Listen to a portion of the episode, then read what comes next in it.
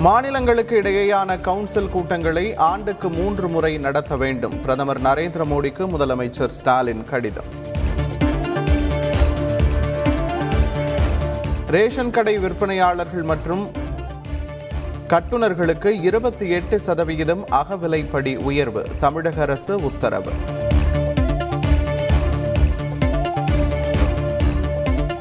தற்போது அதிமுகவில் ஒற்றை தலைமை தேவை இல்லாதது. எதிர்க்கட்சியாக இருக்கும் நேரத்தில் இந்த பிரச்சனை தேவையா என்றும் ஒருங்கிணைப்பாளரோ பன்னீர்செல்வம் கேள்வி.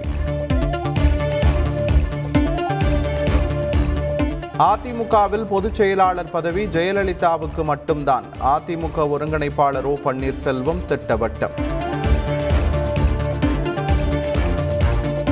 எடப்பாடி பழனிசாமியுடன் அமர்ந்து பேச எப்போதும் தயாராக உள்ளேன். பதினான்கு பேர் கொண்ட உயர்மட்ட குழுவின் முடிவுக்கு எடப்பாடி பழனிசாமி ஒத்துக்கொள்ள வேண்டும் என்றும் ஓ பன்னீர்செல்வம் கருத்து. அதிமுகவில் சசிகலாவை சேர்ப்பது குறித்து கட்சி தலைமை முடிவெடுக்கும். அவருக்கு பொதுச் செயலாளர் பதவி வழங்கியது தற்காலிகமானதுதான் என்றும் ஓ பன்னீர்செல்வம் விளக்கம்.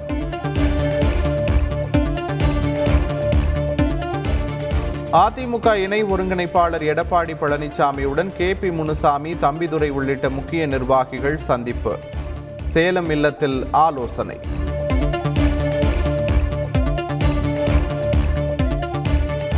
திட்டமிட்டபடி அதிமுக பொதுக்குழு நடைபெறும். ஆலோசனை கூட்டத்திற்கு பின்னர் முன்னாள் அமைச்சர் ஜெயக்குமார் பேட்டி.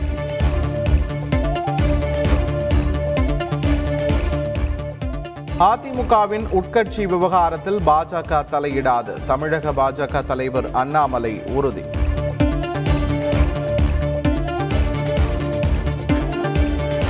வழக்கமான பரிசோதனைக்காகவே மருத்துவமனையில் விஜயகாந்த் அனுமதி. உடல் நலத்துடன் இருப்பதாக பிரேமலதா தகவல்.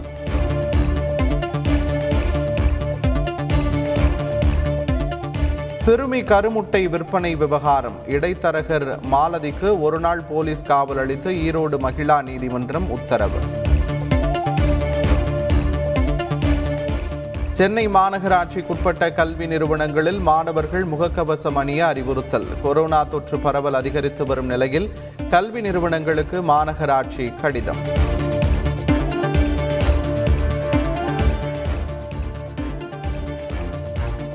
கொரோனா தொற்றும் பரிசோதனையும் அதிகரிக்கும் போது கட்டுப்பாடுகள் அமல்படுத்தப்படும். அமைச்சர் மா. சுப்பிரமணியன் தகவல். ஜூன் இருபத்தி எட்டு இருபத்தி ஒன்பதாம் தேதிகளில் நடக்கிறது நாற்பத்தி ஏழாவது ஜிஎஸ்டி கவுன்சில் கூட்டம். மத்திய நிதியமைச்சர் நிர்மலா சீதாராமன் அறிவிப்பு. நேஷனல் ஹெரால்டு வழக்கில் வெள்ளியன்று ஆஜராவதிலிருந்து விலக்கு அளிக்க வேண்டும். அமலாக்கத்துறைக்கு ராகுல் காந்தி கடிதம்.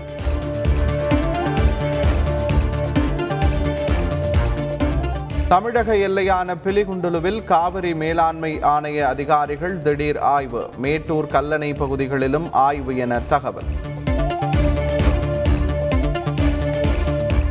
தமிழகத்தில் புதிதாக இருபது அனைத்து மகளிர் காவல் நிலையங்கள் காணொலி காட்சி மூலம் திறந்து வைத்தார் முதலமைச்சர் ஸ்டாலின்.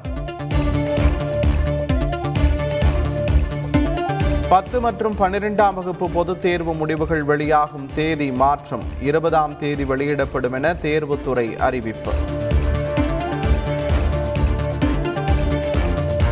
தமிழகம் புதுவையில் இடி மின்னலுடன் அடுத்த மூன்று தினங்கள் மழை பெய்யும். சென்னை வானிலை ஆய்வு மையம் தகவல்.